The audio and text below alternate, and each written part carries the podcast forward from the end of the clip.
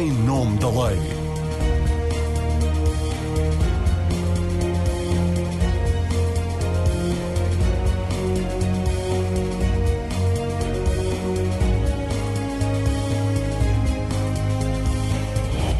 Olá, seja bem-vindo ao Em Nome da Lei. A guerra colonial começou há 60 anos, mais de meio século depois. De que forma é que o Estado português reconheceu e compensou o milhão de portugueses que foi à guerra entre 1961 e 1975? Em que medida o Estatuto dos Antigos Combatentes veio fazer alguma reparação pelos enormes sacrifícios, pelo trauma vivido por tantos portugueses?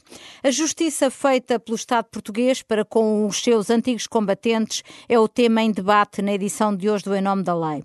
Seja bem-vinda e bem-vindo.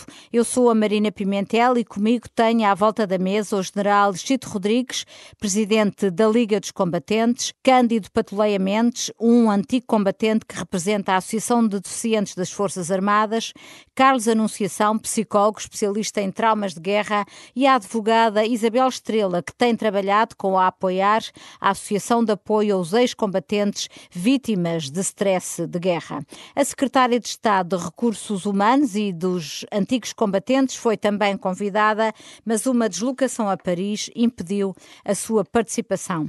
Obrigada a todos pela vossa disponibilidade.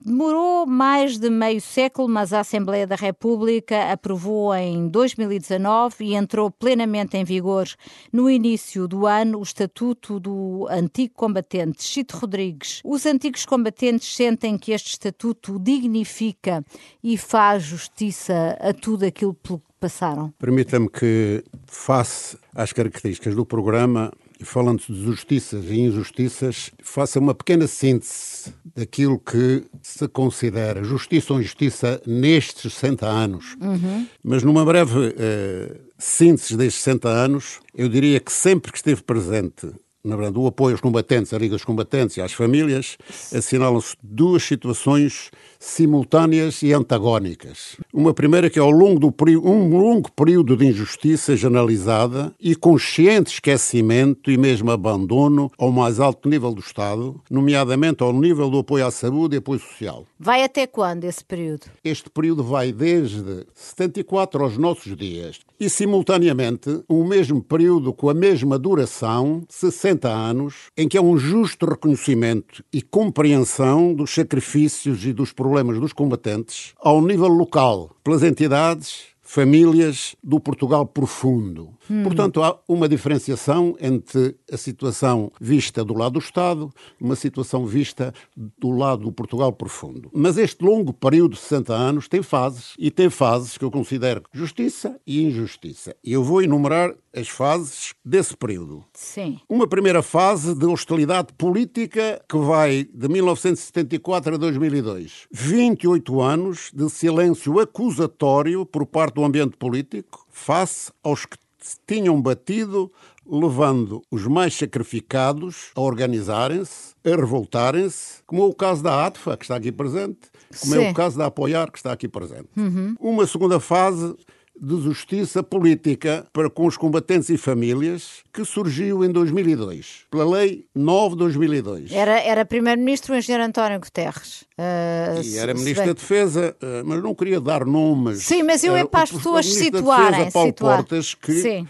pôs em prática a Lei 9 de 2002, cujos efeitos durariam governo até 2009. Uhum. Durante sete anos foi possível os combatentes usufruírem de algum apoio uh, financeiro e social. Se essa lei se tivesse mantido, talvez não estivéssemos aqui hoje. Uma terceira fase de injustiça política, iniciada em 2009, com a publicação da Lei 3 de 2009, que durou até aos nossos dias 12 anos ah, era o governo de José Sócrates. Não localizo, mas obrigado por, por, por me alertar esse facto. E que reduziu drasticamente o universo beneficiando, e os benefícios da Lei 9 de 2002 caíram e foi criado um ambiente generalizado de insatisfação, mesmo de revolta, nos combatentes. Há muitos combatentes a receberem 56 euros por ano sem qualquer apoio social ou à saúde. Apenas 56 euros por ano? A lei diz, são 75, 100, 150. 75, Sobre sim. esses números, de acordo com o tempo que estiveram em zona de conflito forte, na verdade, recai o IRS, nomeadamente alguns combatentes até mudam de escalão e, portanto, recebem os 76, outros 76 por ano, por ano. E, finalmente, portanto, já referi uma fase de injustiça, Sim. uma fase de justiça, mas essa fase de injustiça vem desde 2009 aos nossos dias. E agora, essa e fase agora, de injustiça é corrigida com o Estatuto? De meia justiça. E uma meia justiça que se inicia em 2020 com a publicação do histórico Estatuto dos Antigos Combatentes. E eu digo meia injustiça porque realmente o Estatuto vem finalmente, depois de 47 anos do fim da guerra, fazer um reconhecimento moral ao nível do mais alto escalão do Estado, da Assembleia da República, por proposta do Governo, mas o reconhecimento material não foi alterado. E, portanto, continuamos a ter a mesma injustiça que se verifica com a Lei 3 de 2009 e não houve algum apoio no âmbito concreto de reconhecimento material. Deixe-me só,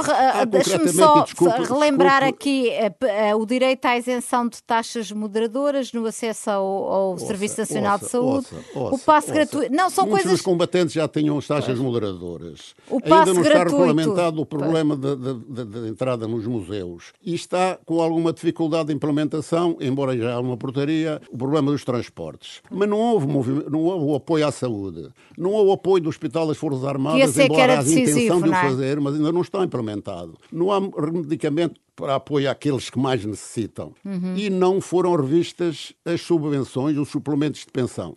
Há apenas um caso concreto que o, o, o atual estatuto, eh, e até por proposta da Liga, a proposta da Liga fez, a Liga fez várias propostas que não foram consideradas nesse aspecto. Um deles é o coeficiente especial de pensão. Existem hoje cerca de 300 mil combatentes. O coeficiente especial de pensão diz respeito apenas a 1.700 combatentes e são aqueles que recebem 200 euros de pensão social e, portanto, há um aumento de 3,5% dessa pensão para 7%, o que significa que foi um aumento de 100%. Mas isso significa que passou de 7 euros para 14. Portanto, é preciso pensar na revisão da Lei 3 de 2009 para apoiar a subvenção, mudar a subvenção. E a Liga tem, portanto, E isso é que era decisivo meses, do vosso ponto de vista. Há seis meses que a Liga dos Combatentes já entregou no Governo uma proposta concreta para que o atual Estatuto deixe de ser um meio Estatuto que se preocupou, de facto, com algo e a maior parte delas foram propostas da Liga dos Combatentes e de algumas hum. associações. E, portanto, há realmente um, digamos, um reconhecimento que nos toca. E foi também por proposta da Liga que o cartão do combatente tem hoje uma frase que é significativa para nós.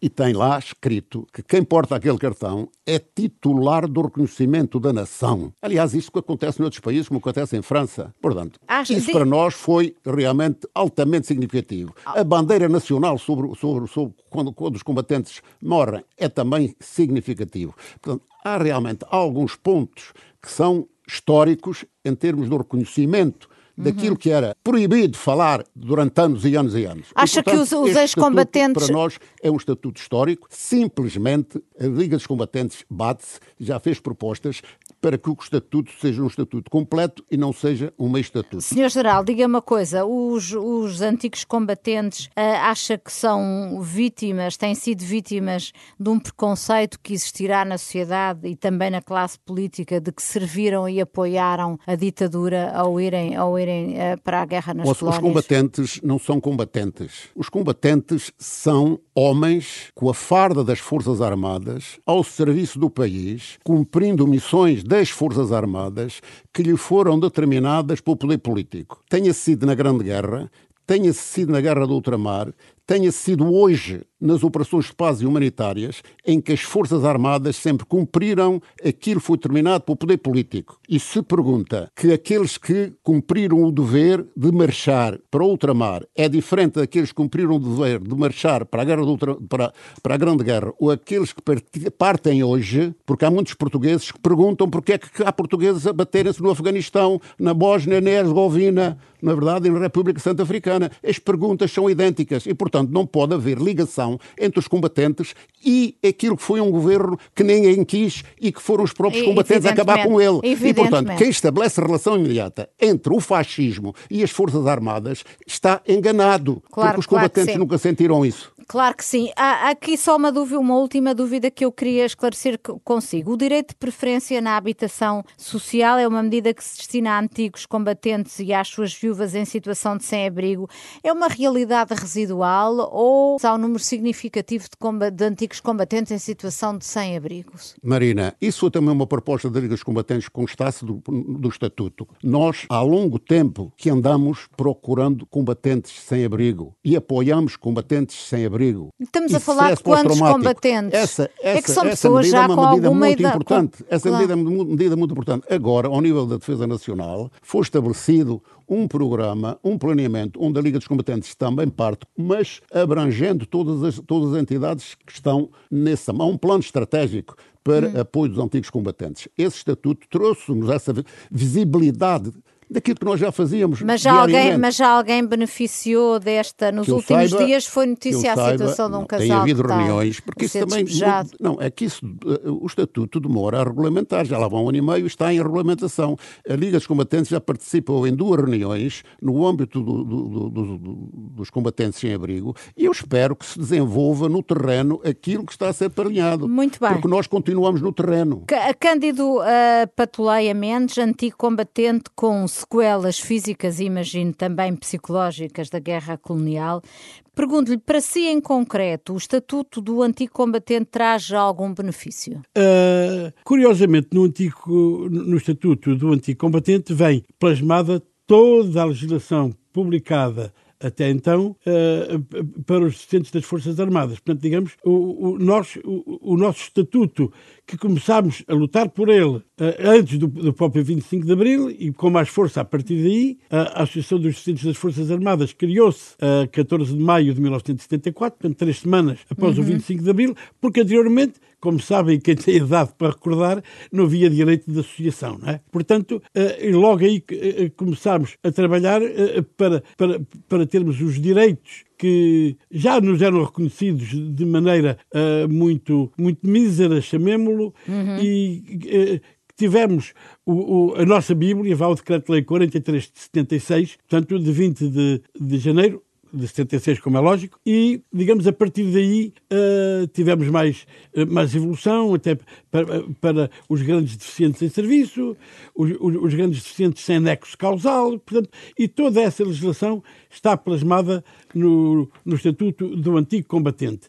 Sim. No entanto, muitas coisas uh, estão coxas. Porque até. Uh, o que é que está caso, coxo? O que é que está coxo? Diga lá. A saúde, por exemplo. Ora bem, e, e, e o Sr. Jornal falou dessa parte em relação aos antigos combatentes, mas o, os, os deficientes de guerra têm, têm problemas sérios com a questão da, da saúde, porque estão incluídos no sistema da ADM, que é uh, uh, uh, o, o, apoio à, à doença, à, à família militar, aos militares e, e suas uhum. famílias, uh, e, e, e erradamente no nosso entendimento. Porque em relação às nossas incapacidades, quem tem que suportar uh, o reconhecimento, como disse e bem o Sr. General, que deve ser feito aos deficientes das Forças Armadas é o orçamento de Estado. Portanto, não é nenhuma sub, uhum. sub, uh, uh, subunidade de, de, saúde, como é o caso da ADM. A ADM foi, está criada para apoiar a saúde dos senhores militares e que nós saudamos vivamente.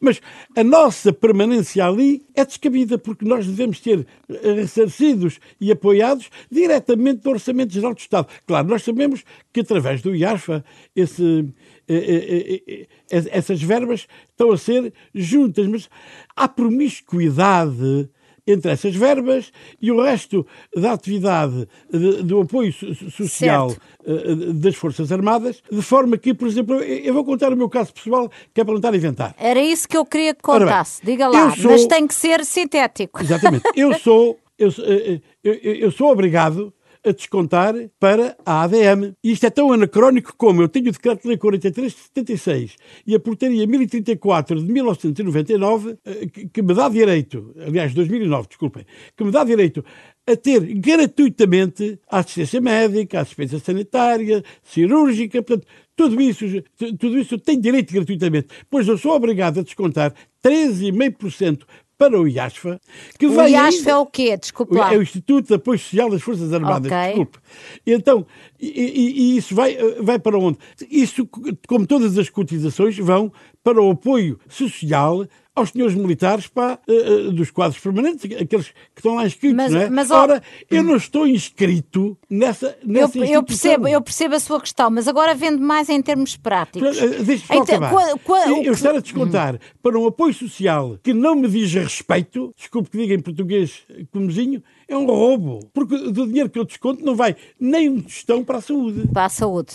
E eu estou a descontar, não é muito, mas eu estou a descontar uh, cerca de 750 euros por ano para ter direito a uma saúde que me é dada gratuitamente. Pois, eh, diga-me uma coisa, além da saúde gratuita, a que é que tem direito um, um, um deficiente de, de guerra? Um deficiente, um deficiente de guerra, em princípio, tem direito ao, ao vencimento do posto com as autoridades eh, eh, que, que, que, que, logrou durante a permanência no serviço ativo, tem direito à, compensação eh, militar, vá, uhum. não, também, não também esse nome, mas é isso.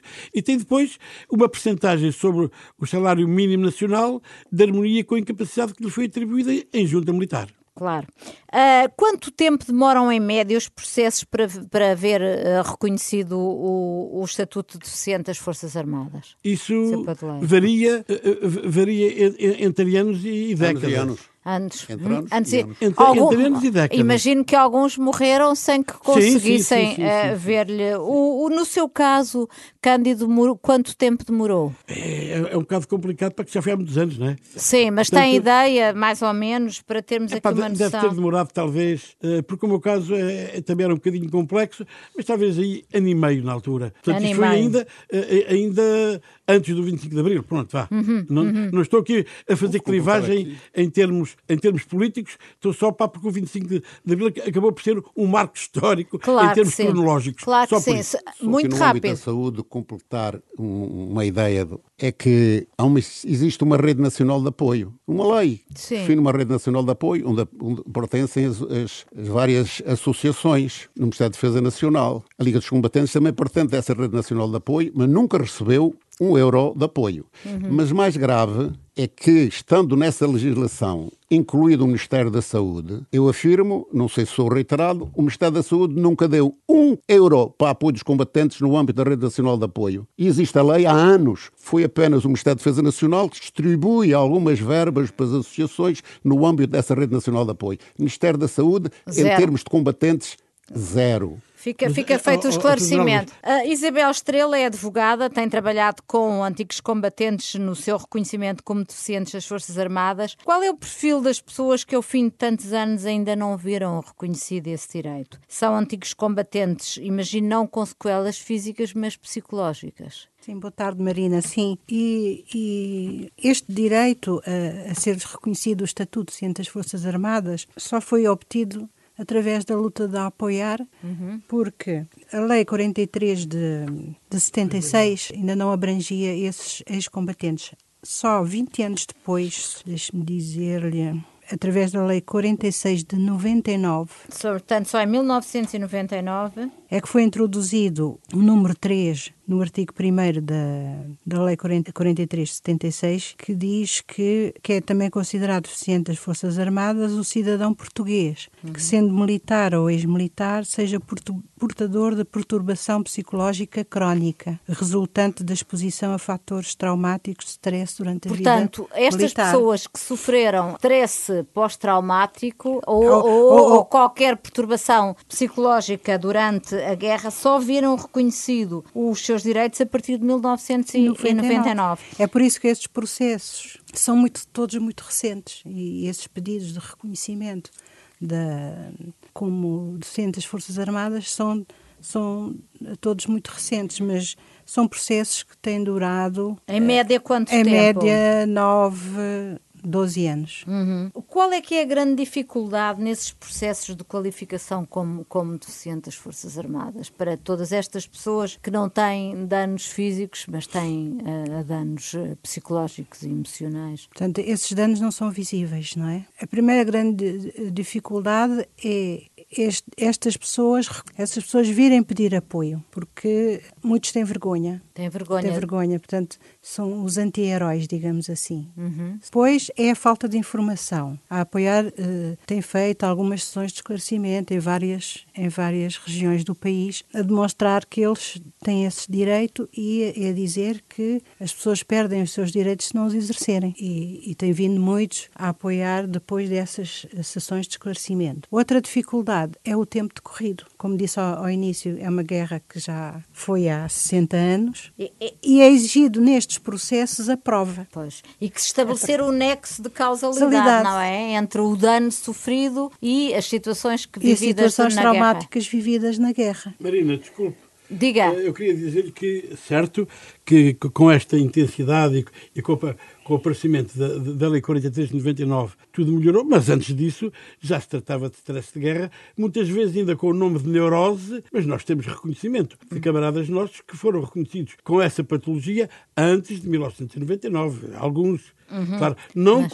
com, com a clareza daí para cá. Claro, a clareza que apareceu não, não adiantou o encerramento dos processos. Uh, eu, eu, li que havia processos já com 14 anos. exato, dizer, exato. Uh, Porque E isto estamos a falar de processos que só estão a tramitar no Ministério da Defesa. Não estamos a falar de processos depois de recursos para tribunal. Para tribunal porque aí o calvário uh, agrava-se substancialmente, posso imaginar. Não, é que esses processos têm início no médico de família. Uhum. Portanto, o médico de família é que deteta a situação e preenche um, modelo 1, que é enviado para os serviços uh, de psiquiatria da região onde habita o, o, o, interessado, que leva muitas vezes seis meses a um ano ou mais, uhum. ou mais uhum. para, para preencher o modelo 2 que é o, é o modelo que vai determinar qual, qual é o grau de deficiência desse, eh, desse ex-combatente. Eu faço aqui uma ressalva. Uh, a Rede Nacional de Apoio permite que associações como a Apoiar, que têm, que têm, que têm eh, psiquiatra, psicólogos e, e, e, e, médico de clínica geral, permite que essas associações preenchem preencham o modelo 2. Pois, isso é uma, isso é uma ajuda, não é? É uma mais-valia porque claro. aí aí o ex-combatente não tem que esperar claro. seis meses, um ano ou dois claro, anos. Claro. Quando, então, quando, depois, mas as coisas quando o processo não é tempo, perdido. As coisas demoram tanto tempo assim é no Ministério da Defesa. Porquê? Depois, o processo é enviado para o Ministério da Defesa, que depois envia para o ramo das Forças Armadas a que o ex-combatente pertence, onde é feito o inquérito aos factos que o, que o, que o ex-combatente invoca, aos factos que, uh, que lhe causaram o trauma. Ah, uhum. E, ao mesmo tempo, também ele vai ser sujeito no Hospital Militar local, Hospital de, das Forças Armadas, uh, vai ser sujeito a consultas de. Um, Uma perícia, não é? No, uh... Vai ser a consultas de psiquiatria e, e, e, com, e de psicologia. Só depois é que é sujeito a uma junta médica. médica que vai determinar o grau de, de, incapacidade e depois estes dois processos, o, in, o, o, inquérito aos factos e a conclusão dele e, a, a, e o resultado da junta uhum. médica, esses dois processos é que são depois enviados para o, para o Ministério da Defesa Nacional Uh, para o departamento jurídico que vai analisar uma situação e outra e vai analisar se existe esse nexo de causalidade e se esse requerente. Uh... E, e, a maior parte dos processos são deferidos ou indeferidos? Em termos, de, de em termos de, do stress pós-traumático, a maior parte é indeferido. É indeferido. É. Porquê? Porque é exigido um, um grau de deficiência de 30%. E... Posso acrescentar aqui algo? Sim, coisa? diga. Eu gostaria de salientar, a doutora está a dizer, o modelo 1 tem que ser realizado no país inteiro por psiquiatras. O modelo 1 é um dos papéis que eu é tenho que a realidade primeiro sim. de contacto do combatente sim, sim. com o psiquiatra que tem que é preencher dois, esse desculpe, modelo. Não há psiquiatras e os que há recusam-se praticamente a preenchê-lo. Primeira dificuldade.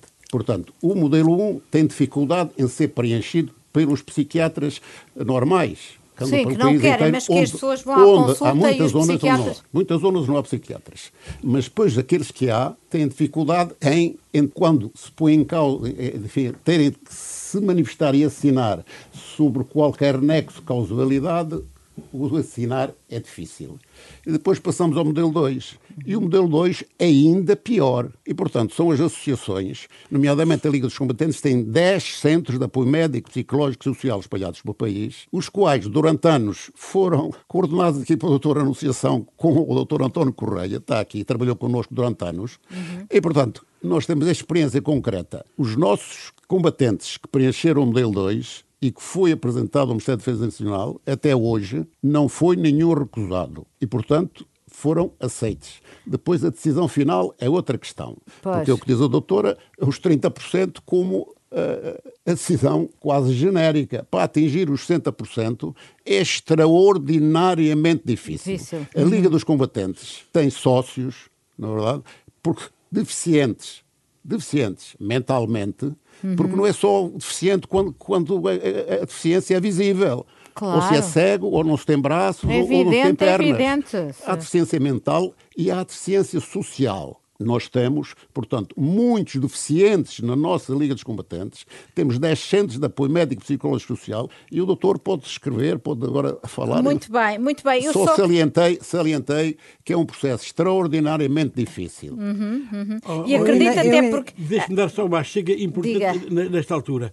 Há depois um facto escandaloso Que é? que a junta militar atribui, por exemplo, tr- Exatamente. 30% ou Esse é outro 31% vá, e, e- e é, é, é, é elegível Caixa- para esta coisa, e a soberana, Caixa porque, porque manda, manda em tudo, a soberana Caixa Geral de Apresentações dá 0% e é este 0% que vale. Isto é escandaloso e a Ordem dos Médicos devia tomar conta disto. Sublinham, sublinham. A Ordem dos. Médicos devia tomar conta disto. Como é que uma junta médica que nunca viu o índice de apoio à frente, que está na Caixa Geral de Apresentações, não reconhece o trabalho que é feito durante meses, anos, por médicos militares. É incrível por militar, peritos, porque, por e exemplo, é manda- mandado às malvas. nem é tribunal o juiz está obrigado a seguir o que diz o, o, que diz o parecer do, do, do, do perito, não é? Legal, sim. Pois, por exemplo. Mas, mas atenção, quando o ex-combatente tem uma avaliação, uma, uma incapacidade de 30% e é reconhecido o, nexo de causalidade entre eh, essa, essa deficiência e o serviço, o serviço em combate. Sim. Em combate, ele é considerado FA e, o- e e o processo não vai para a Caixa, não vai para a Caixa Geral de Não vai. Apresentações. Só quando é considerado em serviço. Ou que não foi em contacto com o inimigo, ou, ou nestas circunstâncias que a lei. hum, Certo, e é nessa é nessa, nessa altura que a, a- Caixa Geral de Aposentações. não é a Caixa Geral de, de Aposentações, é a junta a, a- a que a Caixa A manda. Caixa, é, é uma junta que tem a ver com, os, com, com, com, com as incapacidades profissionais da, da, da Segurança Social. Essa junta é que se dá ao luxo de aumentar, também tem aumentado, Uhum. de aumentar ou diminuir ou manter a classificação. E, Sim. e o ex-combatente é sujeito, está a ver o tempo Claro, tudo demora. isso- tudo isso demora, É sujeito demora. a duas juntas médicas. É, A Demora, e demora aliás, anos. em nenhuma das juntas médicas, nem a militar, nem nesta da, da Segurança Social, ele pode levar o seu próprio médico. Uhum. Portanto, é, é, é uma coisa que, que não se compreende. Pois, mas isso, qualquer pessoa que vai a uma junta médica não, não, ah, Não leva. não pode levar o seu médico. Pode, é. pode. Pode? Pode, nas juntas médicas de, de, eh, profissionais. Qualquer profissional que tenha um acidente em serviço Uhum. Ah, um acidente em serviço, certo. pode, pode levar o seu próprio médico. Uhum. Muito Ou bem. Um médico de medicina de trabalho, por exemplo. As juntas, a junta militar, eh, a junta militar que vai determinar a incapacidade, a incapacidade para o trabalho, não tem nenhum médico de medicina de trabalho. Uh, Carlos Anunciação, psicólogo especializado em stress e stress traumático, editou um livro sobre a questão que aqui estamos a tratar, o stress traumático em combatentes. É também um oficial do, do Exército. Está aqui para nos falar sobre os aspectos psicológicos do trauma e de- sobre as dificuldades emocionais que sentem ainda hoje os antigos combatentes. Como é que as situações vivenciadas por estes homens homens que estiveram na guerra colonial, estiveram muitos à beira da morte, ficaram estropiados, outros viram morrer os companheiros e amigos e tiveram de matar muitos deles para sobreviver. Como é que estes, todos estes factos os condicionaram na sua parte psicológica e emocional, na relação com os outros em geral, na, na sociedade, com a família, no trabalho? Uh, boa tarde. Obrigado pelo convite, Marina. É assim, isso é, é, é dá pano para mangas. Pois, dava para escrever um livro. Exatamente. Uh, já foi aqui falado pelo Sr. Geral e, e por outros uh, convidados uh, da Apoiar, que é também uma das primeiras instituições que surgiu para ajudar os combatentes e, não, e, claro, obviamente a ATFA foi a primeira instituição depois do 25 de Abril a surgir, a criar, a, a tratar dos deficientes, que era um, um acontecimento premente devido a, a termos tido quase um milhão de combatentes nas três frentes de combate, e nem Angola e Moçambique, e por conseguinte, e a própria Liga dos Combatentes foi fundada desde a Primeira Guerra Mundial, exatamente para ajudar os combatentes, já desde essa altura. Portanto, estamos aqui a falar com três interlocutores uh, que são realmente uma marca incontornável na nossa sociedade sobre o apoio aos combatentes, nas diferentes vertentes e que se conjugam. Agora, a verdade que eu ouço muitas vezes e que eu vi também enquanto fui o coordenador de, do Centro de Apoio Médico e Psicológico da Liga dos Combatentes, é que os combatentes, mesmo em terapia de grupo, diziam eu fui um e vim outro.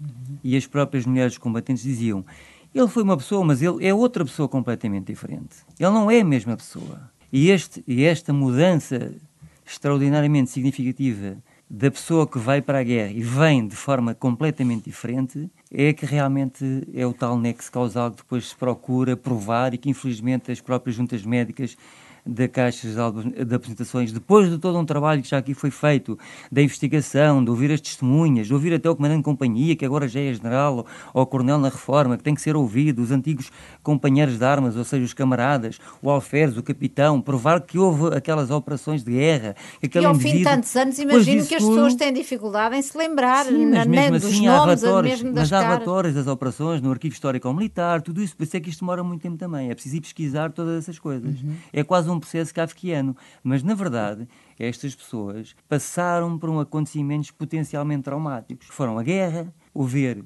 camaradas mortos, outros feridos, ficar sem braços, sem pernas, explosões. Para além dessas variáveis, outras como o calor, o isolamento, a falta de comunicação com a metrópole, não havia internet, nem sequer um telefonema se podia fazer. Era Aerograma? Eram os ah. aerogramas, que era um método expedito que foi arranjado para se comunicar com, uhum. com a uhum. metrópole, chamada metrópole, que era o continente. Portanto, estas pessoas viveram em certos sítios, em certos uh, teatros de guerra, isolados durante 24 meses, 18 meses, 36 meses. E, o isolamento sem ver ninguém. Claro. Portanto, isto causa um sentimento de desamparo, vulnerabilidade, que obviamente se a pessoa já tinha alguns antecedentes, vai agravar. Mas mesmo aqueles que foram dados como aptos para se fazer o serviço militar obrigatório e foram para a guerra porque foram considerados aptos, mesmo esses, passando por estes acontecimentos potencialmente traumáticos como as mortes, emboscadas, explosões, etc., obviamente que isto tem um impacto emocional muito grande. E uhum quando estas pessoas começaram a queixar, quando vieram do ultramar, das antigas ex-colónias, a queixarem-se que vinham diferentes, a terem problemas em casa, a terem problemas com as e mulheres... E essa diferença do, do um que foi e o outro que veio, esse que veio, vem mais violento, com problemas de dependência, Sim. mais isolado? Que tipo de... Sem de, dúvida, de... porque repare, eh, estas pessoas depois vai depender, mas por isso é que existe a chamada perturbação de stress pós-traumático. O que é que é? A perturbação de stress pós-traumático resulta de um acontecimento potencialmente traumático, como o caso da guerra, mas também podem ser as cheias, podem ser uh, um sismo, podem ser ataques terroristas, pode ser uma violação, tortura, portanto, podem ser muitos, muitos acontecimentos potencialmente traumáticos, como o caso da guerra, e estas pessoas, quando são confrontadas com situações desta natureza, a sua a vida é ameaçada, a sua vida, ou quando eles testemunham a vida de outros a ser ameaçados, a ficarem sem um braço, uma explosão, a serem mortos à sua frente. Ora bem, esse impacto emocional, essas imagens, têm um fator que hoje sabemos que fica numa zona do nosso cérebro chamada hipocampo. Uhum. É como se fosse, digamos, grosso modo, o disco rígido do nosso computador. Está lá a informação. Portanto, muitos destes combatentes que sofrem de stress pós-traumático continuam dentro da sua mente, nessa área hoje sabemos através das neurociências, quando se faz um ataque, quando se faz uma ressonância magnética funcional, que realmente essa parte do cérebro está alterada morfologicamente e está muito mais, muito mais ativada a chamada, uh, aquela área, digamos, da amila, que é a área que diz quando nós somos confrontados perante um perigo, nós desencadeamos uma resposta chamada resposta de luta ou fuga, em que o nosso coração começa a bater mais depressa, respiramos mais rapidamente, ficamos mais tensos, temos mais adrenalina dentro de nós, uhum. para nos preparar para lutar ou para fugir. Isto aconteceu com os combatentes, perante essas ameaças. E, só que depois, como essa memória, ou essas várias memórias, porque há várias memórias que aconteceram a alguns combatentes, passaram por várias situações politraumatizados psicologicamente, essas memórias vão trazer ao cérebro deles, à consciência, esses, esses flashes, essas imagens, e vão desencadear aquilo que se chama então o stress pós-traumático, que é, mesmo a pessoa não querendo, concomitantemente há sempre imagens a surgirem, pensamentos negativos, há sempre medo a surgir, há respostas do corpo a reagirem a essas ameaças. Uhum. Por isso é que a pessoa se queixa que não consegue dormir, por isso é que a pessoa fica completamente fora de si, às vezes tem flashbacks e pensa que está a ser atacada e manda-se para o chão, e a família não compreende. E depois, é, essa situação tem sequelas também depois físicas, doenças físicas que são degenerativas. Tem sequelas físicas que também são observadas uh, a nível das ressonâncias magnéticas. Tem depois complicações cardiovasculares, que a pessoa depois anda muito hipertensa, porque estas respostas é como se a pessoa, a pessoa com as suas memórias tivesse sempre a ser ameaçada. Uhum. E, portanto, o stress pós-traumático é a tentativa de. A pessoa faz esforço, lá está o tal coping que a pessoa tenta afastar aquelas o imagens. O coping é o quê? Explique lá. O é o são Sim. as tentativas ativas que um combatente faz, ou uma pessoa, para evitar, para eh, reduzir a pressão sentida, por, neste caso, por aquelas imagens, por aqueles pensamentos, por aquelas emoções. Só que muitas vezes. É uma esse, forma de terapia. É, não, é uma forma de enfrentar, é uma forma ah, que nós okay. temos de lidar. Só que há pessoas. Sim. Exatamente, é um mecanismo nós temos que, se eu estou aqui com stress, eu não quero pensar naquele acontecimento que me aconteceu na guerra, às vezes é apenas um trauma. Uhum. Basta a morte de alguém para eu ficar, ver alguém morrer e eu ficar com aquela imagem, com aquele pensamento o resto de toda a minha vida. E se não houver uh, tratamento, aquela pessoa vai começar a ter imagens a sucederem, a surgirem, mesmo passar 10, 15, 20 ou 30 anos.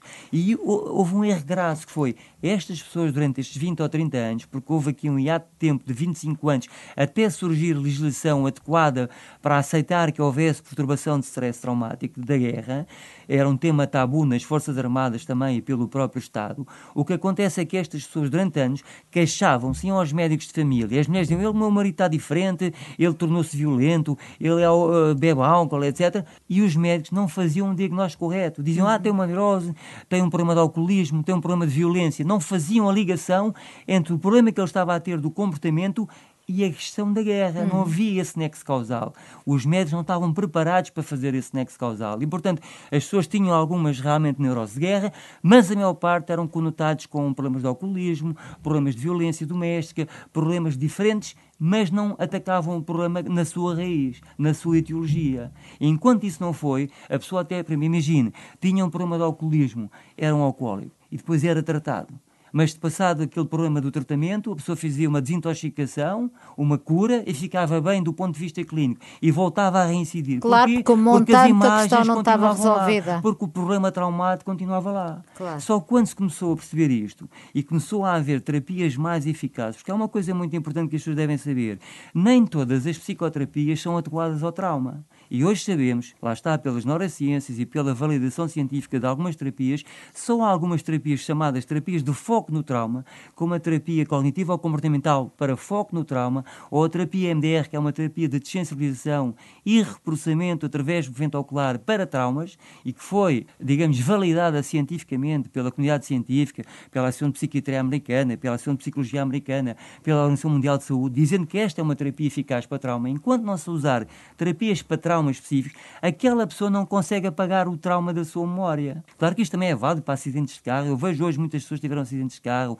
ou têm fobias, ou têm outros medos, e estas terapias são realmente eficazes para tratar o trauma, porque consegue limpar essa memória. É hum. É como se a própria é, memória... E limpa-se, consegue-se limpar? Sim, consegue-se limpar na maior parte dos casos. Claro que depois vai depender da personalidade, vai depender de fatores de pré-morbilidade, isto é, se a pessoa já tinha antecedentes de perturbação psicológica, uhum. claro que isso vai depois depender e vai agravar o estado emocional, vai agravar a perturbação. Mas, portanto, isto é muito importante perceber. Nem todas as terapias são adequadas para trauma. E por isso é que há pessoas que dizem: Eu ando há 20 anos a tratar-me e estou na mesma está na mesma porque a terapia não é indicada. Pois. Eu digo e lanço aqui um repto: quando uma pessoa faz uma terapia durante seis meses e não vê mudança, deve perceber e deve procurar outra terapia ou outra psicoterapia ou outro psicoterapeuta. Que aquela não é adequada. Porque aquela não pode ser adequada. E isso é muito importante. Deixe-me perguntar ao Cândido Pateleia Mendes, a, além das escolas físicas, teve também psicológicas. Que estratégias é que usou para andar com a sua vida para a frente? Ora bem, eu, eu recupero aqui algo de muito importante que disse,